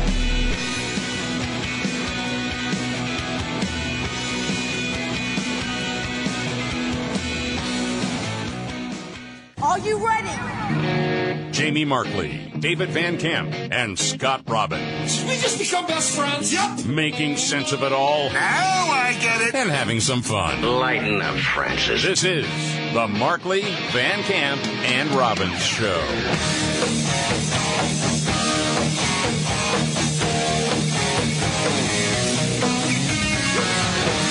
The Markley, Van Camp, and Robbins Show. Thank you so much for being here. Jamie Markley, David Van Camp, Scott Robbins. Okay, news update David Van Camp. Russia. Yeah. There are eastern regions of Ukraine that uh, apparently Vladimir Putin is going to recognize as independent nations, uh, which, I mean, we've seen this play out before with Russia in particular, saying, oh, see, we're not actually invading, we're just going and claiming what is ours. Right. From the Soviet Ah, Union days. yeah. See, Yes. it's ours. hmm Yes. Okay. So any talks that we would have had uh, did no good. Putin's had this plan, he's had it for a while, knew what he was going to do, and then just goes ahead and does it. Yes. Okay. So what does this mean then? Does it mean they will invade? It's what it looks What- like, yeah. What it's looking like. Mm-hmm. Uh, you mentioned it in a way, David, where, oh, we're not invading, we're stopping in to say hello to our new neighbors. Yes. Well, exactly. Because they're independent there in the east part Right. of Ukraine. Well, if you say that, okay, pro-Russian separatists uh, in Ukraine have said that we are independent regions, right? Mm-hmm. Um, so we need to go visit, uh, you know, with with with Daddy Putin for a little while, and then Putin shows up there, and then if Ukraine tries to do anything in defending territory it sees as itself, then they can say, "See, we were actually just protecting our new friends there, our new buddies." Okay. Um, so then I suppose I should ask this question. As our president said before, and I'm sort of wordsmithing, but I think you'll get the idea. Said, well, it all depends uh, to if he invades or not. Are we talking like minor incursion? Yeah, whatever that is. Would this be the minor incursion, or is this an invasion? In our eyes, It's a good question. Man, that's a great question. Because if you are, if if Russia is saying these the, these areas are not part of Ukraine officially, because we are recognizing them as independent states now, then it's technically not even a minor incursion. Right. There's been a lot of wiggle room with all of this. Yeah, see, it just depends on how you define that, really. And since we looked at the way we pulled out of Afghanistan as an incredible success, that gives the entire country pause. Like, uh oh, Yeah. what could this possibly mean? So, any tough talk that Kamala had over the weekend talking about sanctions and allies and together on this probably didn't do a whole lot. Absolutely. We strongly believe. And, and remember also that the sanctions are a product not only of our perspective as the United States, but a shared perspective among our allies. And the allied relationship is such that we have agreed that the deterrence effect of these sanctions is still a meaningful one, especially because remember also, we still sincerely hope that there is a diplomatic path out of this moment. And within the context then of the fact that that window is still opening, although uh, open, although it is absolutely narrowing, but within the context of a diplomatic path still being open, the Okay. deterrence effect we believe has merit. I don't know if that speaks to people like Putin. They just don't. There seems to be other ways to go about it that at least seem to have been more effective in years past. I would bomb the shit out of them. I'd blow up the pipes. I'd blow up the refi- I'd blow up every single inch. There would be nothing left. I would just bomb those suckers. Yeah. Well, I, I understand that that was breaking norms, and at least our ruling class and and media in the United States were freaking out. Oh my God, he's going to get us into war! But you could make the argument it may have kept us from getting into anything because people thought he was nuts. They weren't quite sure what he was capable No of. No question about that. He wasn't talking about windows being open and just a sliver and kind of closed and sort of closed, and the stick was holding him up. And, sanctions and you know, minor incursion and, Right, and- blah, but blah, sanction blah. and all of our allies were together on this and, and together. You know, you just wonder if interpretation back to Putin is words, words, words, words, words, and then just blah, blah, blah, blah, blah, blah. I don't have any idea what she's saying. One other question. Well, I guess it would be a prediction because we really don't know. Is this now going to move forward as a narrative that Trump is happy because Putin has taken back a lot of the Soviet Union or his attempt is going to be to do so since they're still in cahoots? Is that Dude, still the know, talking man. point? the entire Russian stooge narrative has completely blown up. Anytime I can work in cahoots, I want to do it. Well, that, you know, as nuts as that sounds when you said it, I mean, I can hear that story being drummed up. Yeah, like Trump's probably happy, Happy, right yeah. now. Him and his buddy Putin. oh goodness. Okay. Uh, got it. Oh, one thing we haven't had a chance to get to yet today, David, and you have followed the Alec Baldwin story more than anybody I know. Yeah. Can you please explain this? This news that came out, the New York Post had it, saying that experts are now saying Alec Baldwin may not have pulled the trigger. What? In this whole case with No, the death of the cinematographer? What? Well, I thought that was a done deal. Well, so it, so like we talked about after that ABC interview, theoretically you could do something depending on the on how that gun is configured. You know how true to the wild wild west they wanted to be and whatnot with that particular gun. It's possible, but Okay. extremely unlikely. And based on that particular, what is it, a Pietta Army revolver, something like that. Anyway, based on that, in most configurations, it's not really possible that you could pull back the hammer and drop it and fire the gun. Now, I think the Santa Fe DA did an interview, maybe it was published on Friday. Yeah, I got said- part of it. Yeah. Who who said that they have done their own tests on a different gun because the FBI has custody of the gun that Alec Baldwin used to kill that woman. Um and they've said that in their tests they've been able to fire the gun. Okay. Well, remember the ABC News special? Alec Baldwin, unscripted. They brought the clip back of that. Yeah. Of him saying, well, what he said may be true. Now, in this scene, I'm going to cock the gun. And I said, Do you want to see that? And she said, Yes. So I take the gun and I start to cock the gun. I'm not going to pull the trigger. I, I said, Do you see that? She goes, Well, just cheat it down and tilt it down a little bit like that. And I cock the gun. I go, Can you see that? Can you see that? Can you see that? And she says, And then I let go of the hammer of the gun and the gun goes off. So you have this Colt 45, you just pulled. The hammer as far back as I could without cocking the actual. And you're holding onto the hammer. I'm holding it. I'm just showing. I go, How about that? Does that work? Do you see that? Do you see that? She said, She goes, Yeah, that's good. I let go of the hammer. Bang, the gun goes off. Yeah. Hmm. You still think he's getting charged? I think so. Yes. Yeah. Yeah.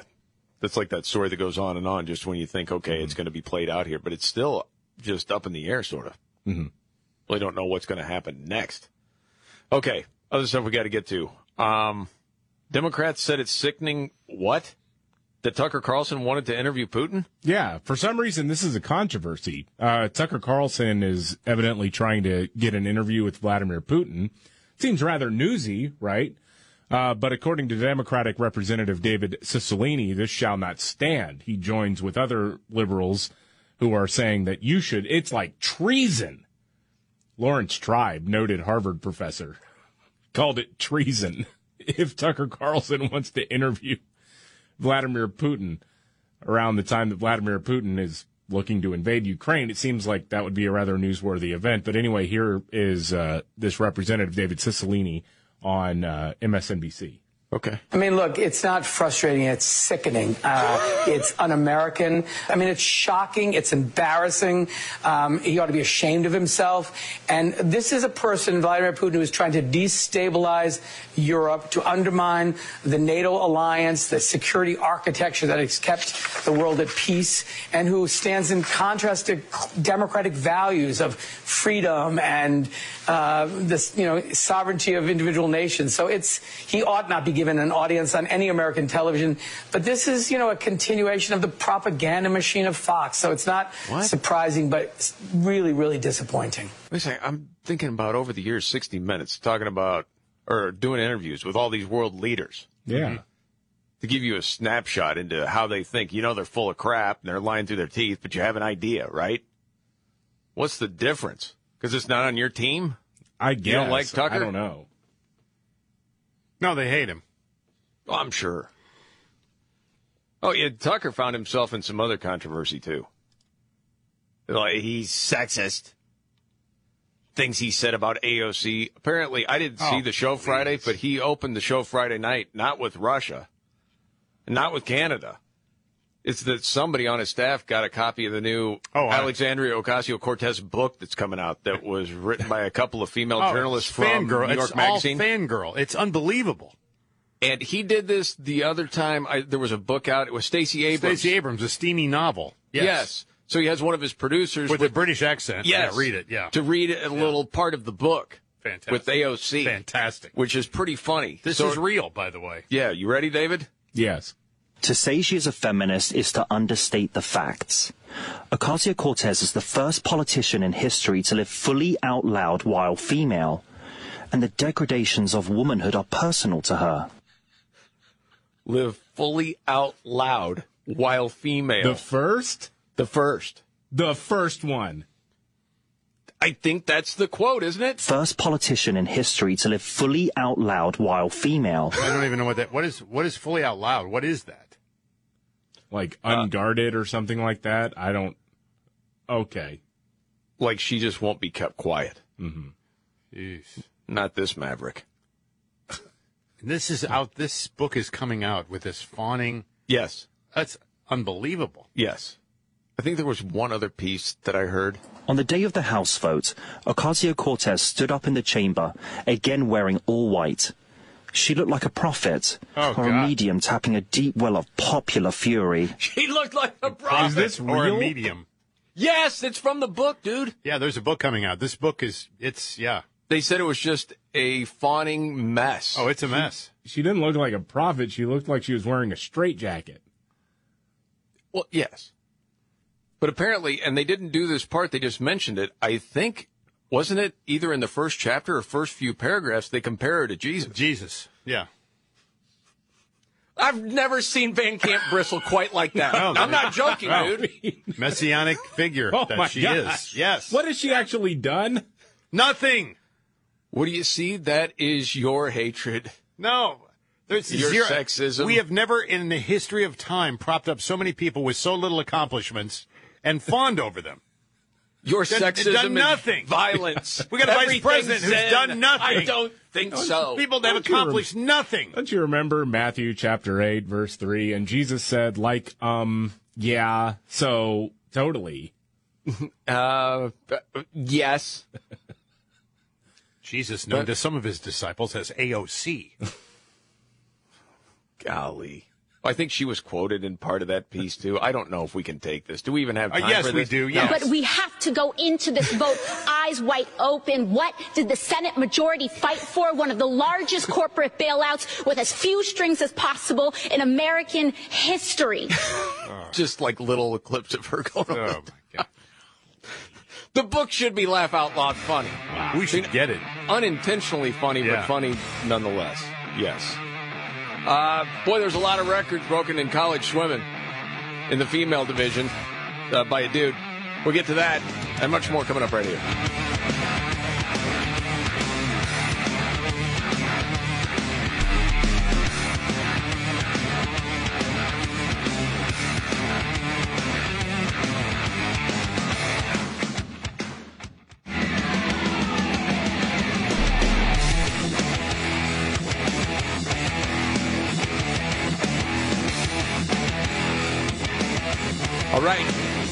Markley Van Camp and Robbins Show. Jamie Markley, David Van Camp, Scott Robbins. News update, David Van Camp. So, Sleepy Eyes Chuck Todd on NBC News on Meet the Press yesterday Yeah. interviewed the Secretary of State, Antony Blinken, about the ongoing crisis involving Russia and Ukraine. And he asked a question that I'm kind of surprised he even asked. But it's basically, hey, you know, why is it that, I don't know, Russia didn't start doing this until Trump left office? Why, why, why is that? G- give us the talking points, please, Mr. Blinken. We, we, we need to still say that Orange Man bad. Why didn't he do this under the previous administration, who wasn't as supportive of NATO? Um, you, if you just look at it observationally, if he really wanted Ukraine and he didn't want the United States getting in the way, he perhaps had a uh, more of a, of a friendlier administration uh, in the previous one. Why do you think he didn't act then? I hope you get a chance to ask him. Um, but uh, look, here's what I can say. I, I, I think, and I really don't want to put myself uh, in, in his, his mind because that it's, it's very hard to do. But I think it's um, reasonable to, to, to think that as President Putin sees it, uh, Ukraine was slipping further and further away from his grasp uh, over time. Never addressed it. No one buys that. The dude, I'm sorry, man. He sounds so weak. No. Yeah. And that's why. If you're Putin, what better time than now? If you feel like, all right, I'm taking the Soviet Union back, this is part of it. I don't suppose it gets any better than this as no, far as time of course goes. not. No. So that explains that. and if he had a P tape on Trump, that would have been the time, wouldn't it? Mm-hmm. Like, what are you going to do? You want me to unleash this on the web? Have it go to every computer in the world? It doesn't make sense. Why are you laughing? Uh, it's do you so- think that's ridiculous, or you think it's no, true? it's true. And Blinken is just so. None of these guys, they're so weak. And it, uh, uh, and uh, well, we uh, it It does not instill confidence. No, none whatsoever. I mean, and it doesn't mean that you deliver every word like in a flowing manner. You just got to talk tough. Well, you right. Like, no, we're not doing it. Uh, Well, Well, I, but, uh, I, I don't know. Well, Uh, hopefully, I- you could ask him that. don't know. Maybe ask Scary. Putin. I- uh, Yeah. Meanwhile, Putin is giving an address talking about uh, recognizing the independence of a couple of eastern regions of Ukraine and going on to say that basically all of the former Soviet nations are illegitimate because they've been propped up their puppet regimes from the West. And they had no right to break away from the Soviet Republic. It's what he's saying. I mean, it's on. That's what it sounds like. All right. Keep you updated on that. Meanwhile, oh, speaking of the White House, you know, they were asked as far as, hey, Joe Biden, all four uh, trans folks competing in sports like a trans female that's actually a biological man competing in women's sports, he's for that, right? So he's got to be very proud of this moment with the University of Pennsylvania swimmer, the former Will Thomas, now Lia Thomas, breaking five records, the Ivy League championships, and and dominating. Oh, White House won't say. Uh, no comment there. I think that's a fair question, isn't it? Sure it is. And if you're going to talk that talk when you're Yeah. on the campaign trail and as you're coming into office, now that you see the fruit of that, mm-hmm. I didn't mean that any certain way, but I'm just saying that seems to be a fair question. What you what do you think of that? Yeah, sure. They'll punt it. Well, it's up to the NCAA and U.S. Swimming. Blah blah blah. By the way, did you hear LeBron James get laid to waste by Bill Maher? Oh, it was excellent. You know, it doesn't even really need setup. Bill Maher was going off on China, and it's amazing.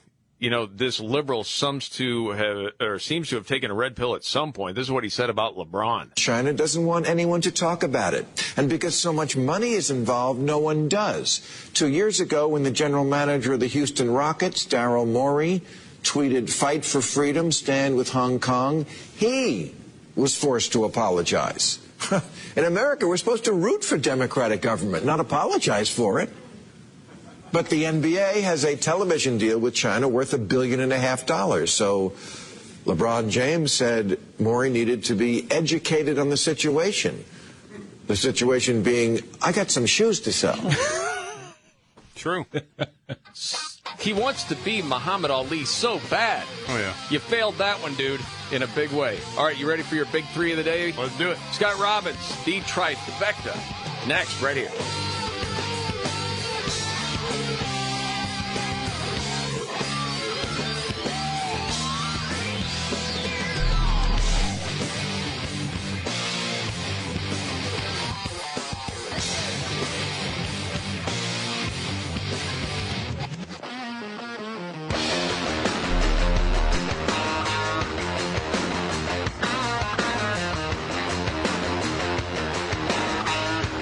Markley Van Camp and Robbins Show. Jamie Markley, David Van Camp, Scott Robbins. Before we get to the trifecta, news update, David Van Camp. Well, it's being described as a rather aggressive speech from Russian President Vladimir Putin as he is basically saying, hey, you know, Ukraine was always kind of ours. And there have been puppet regimes propping that country up. The West has gotten too involved. And with the threat of nuclear weapons, this cannot stand. It really is sounding like he's getting the old Soviet Union back together, or at least that's the goal. So that has to be invading Ukraine, what he's talking about. Yes. Because our president was crystal clear about what would happen if he did that, right? if it invades, and it depends on what it does. It's one thing if it's a minor incursion, and then we end up having to fight about what to do and not do, etc. Uh, so what is that? Who knows? There's no specifics ever.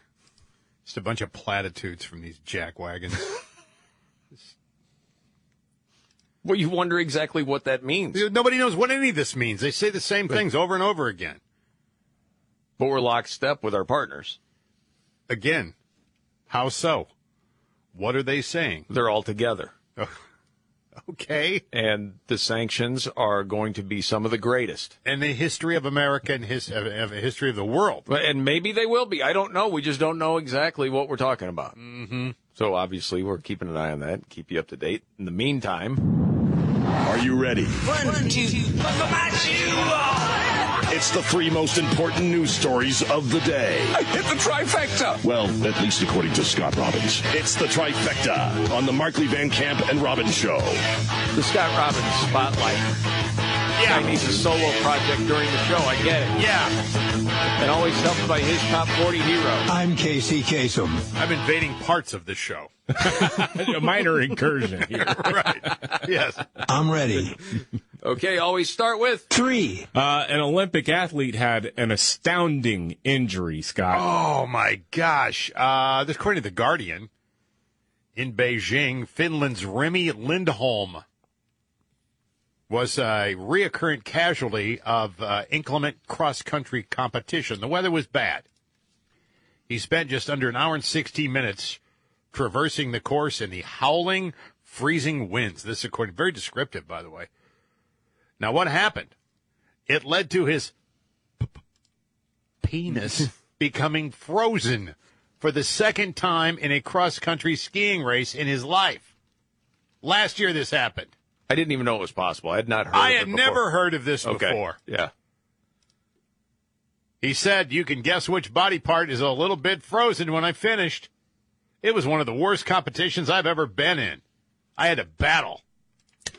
Yeah, I bet the- he did. At the end of the race, Remi required a heating pack to thaw his iced Mr. Knish. Hmm. Organizers say, hey, we're worried about frostbite here. Oh, Oh, Well, yes. They have thinner suits and the underlayers are worn by the racers, they say, as well as plasters to cover their faces and ears, but they offer a little protection for south of the border. Man. I know it couldn't have been easy. Oh, it wasn't. no, sir, it wasn't. They're referring to it as phallic frostbite. Oh. Man! Holy cow. Love me tender.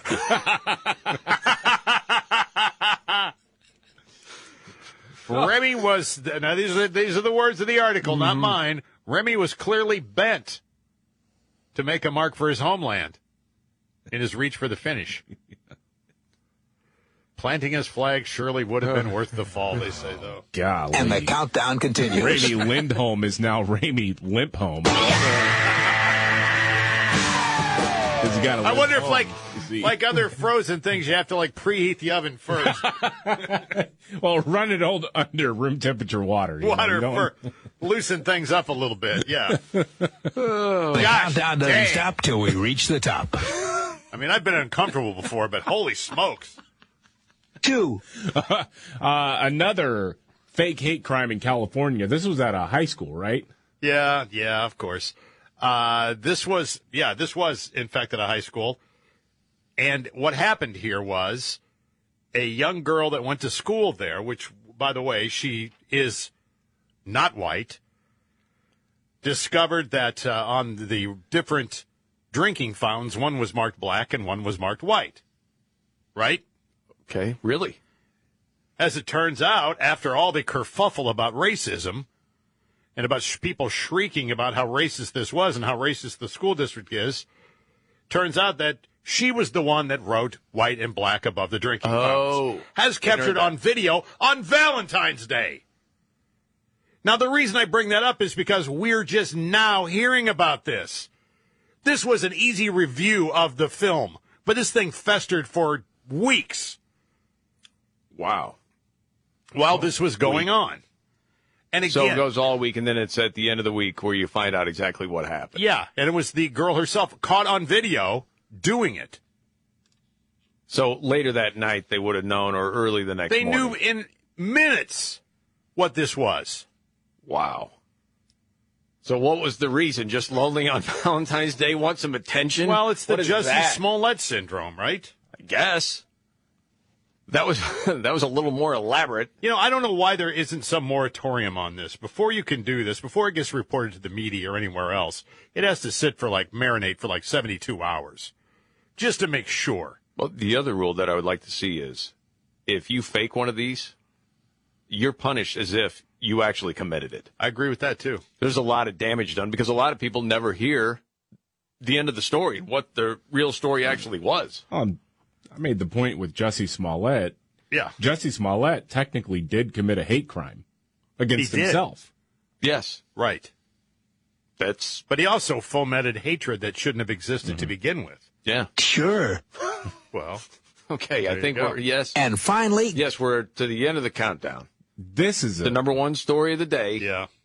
Go ahead. One. Uh, this is a crazy story. A Democratic candidate for the House in Oklahoma got hammered at a birthday party, and it just goes downhill from there.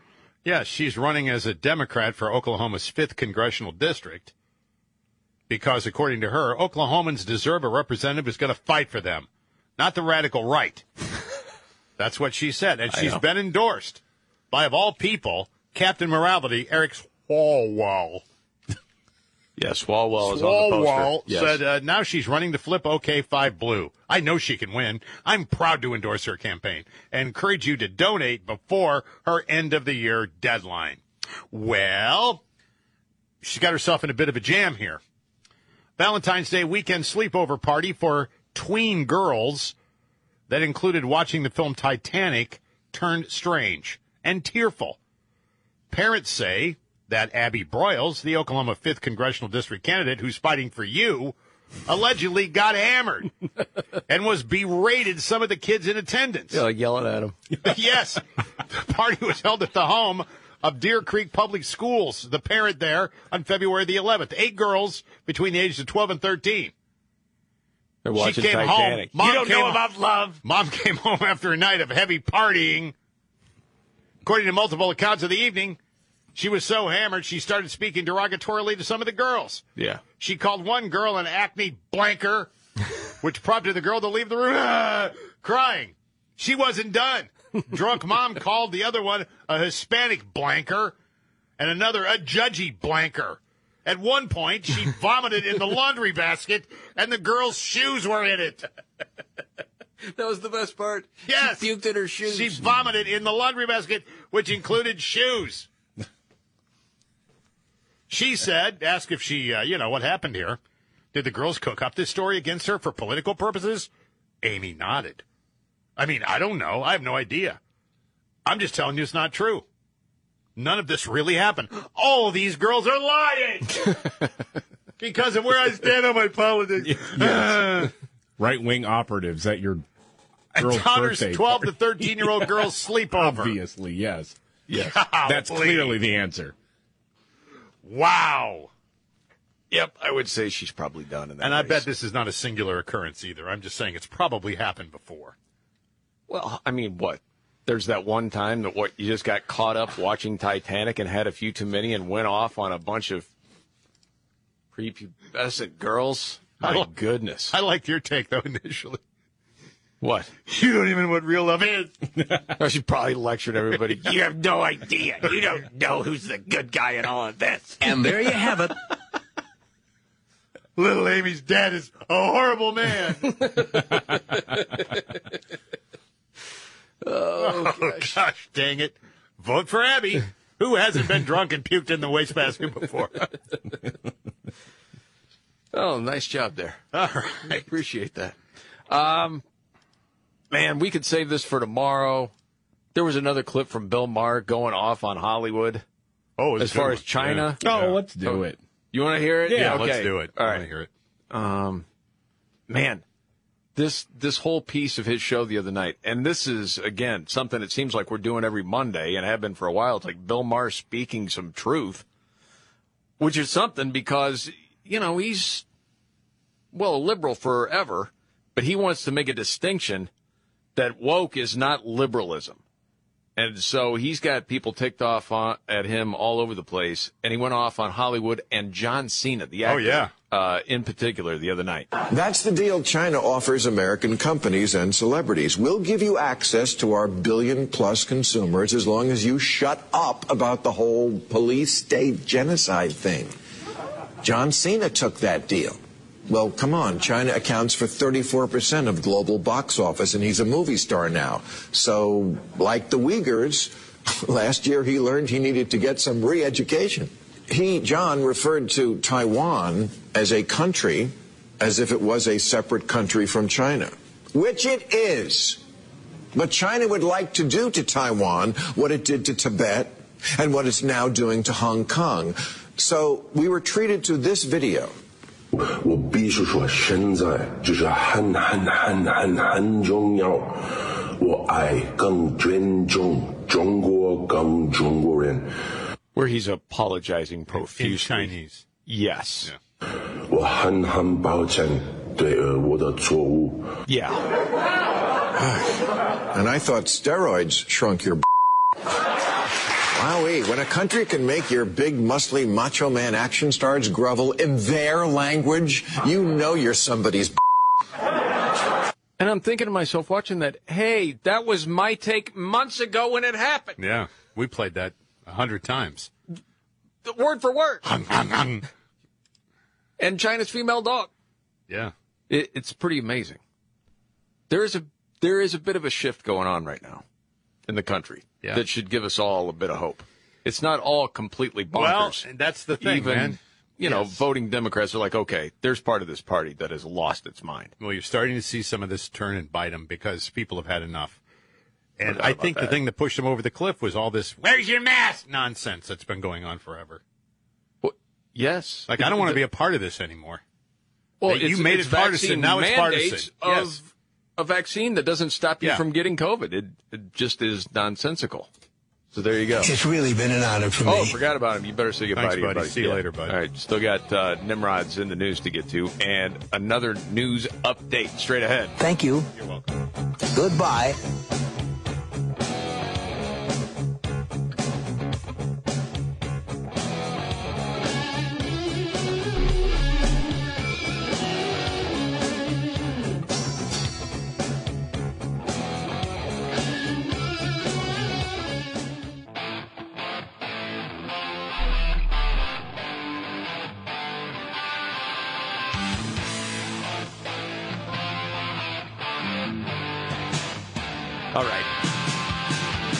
The Markley Van Camp and Robbins Show. Jamie Markley, David Van Camp, Scott Robbins.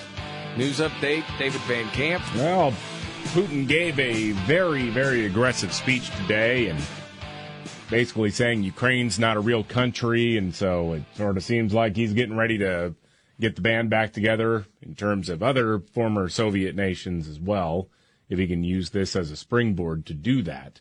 And I just want to go back to uh, a quote that might live in infamy now. Okay. Because I don't know if you can hear the phone ringing, but in the 1980s are now calling to ask for their foreign policy back. Hmm. That one didn't age well. No. The Cold War's been over for 20 years. Right. of course. And, and remember what Russia was? About, about, about 10 years ago? You might not be ready for diplomacy with Beijing if you can't visit the Olympics without insulting our closest ally. Our closest ally. Wow. That's really something. Yeah, it is. Huh. Yeah. I'm a total bumbling idiot. Thank Yes. you. Finally, coming to terms. Um, did you have another news update, Scott, that you wanted to get to before we get to Nimrod? Well, no, Seattle City Council has rescinded their uh, law now that you have to have a bicycle helmet on to ride a bicycle to protect your brain. And why are they doing this? It's been that way for 30 years. Like, got to have a helmet on to ride a bike, right? That's it, or else you get a ticket, right? Yeah. Racial equity. Yes. Yeah, I'm not making this up. People of color and homeless people were allegedly disappropriately forced to protect themselves from the risk of serious head or brain injury.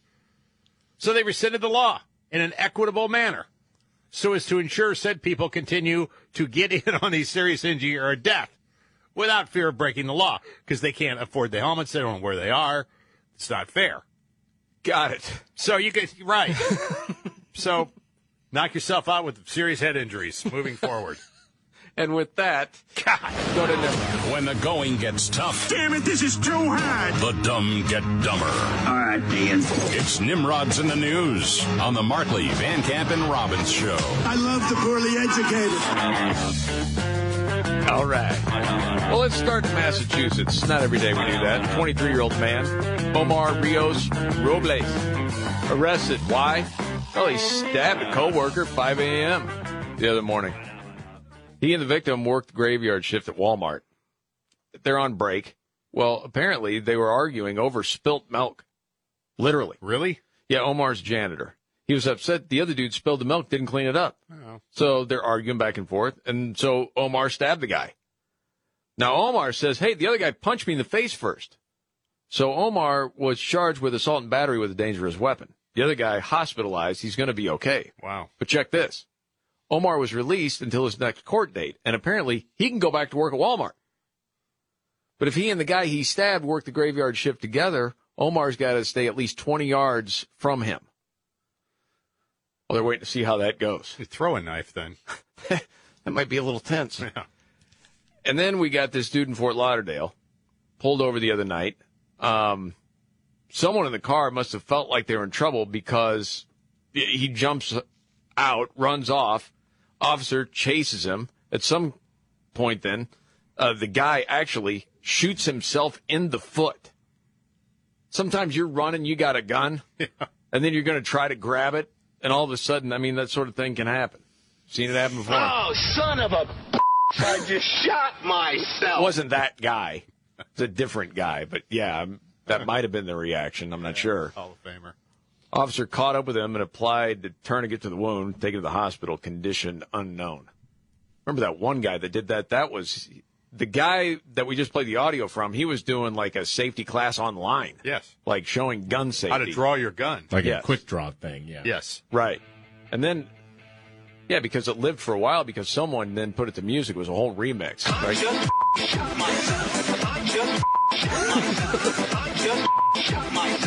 Oh, son of a I just shot myself. it was one of the greatest ever. and that's Nimrod's in the news.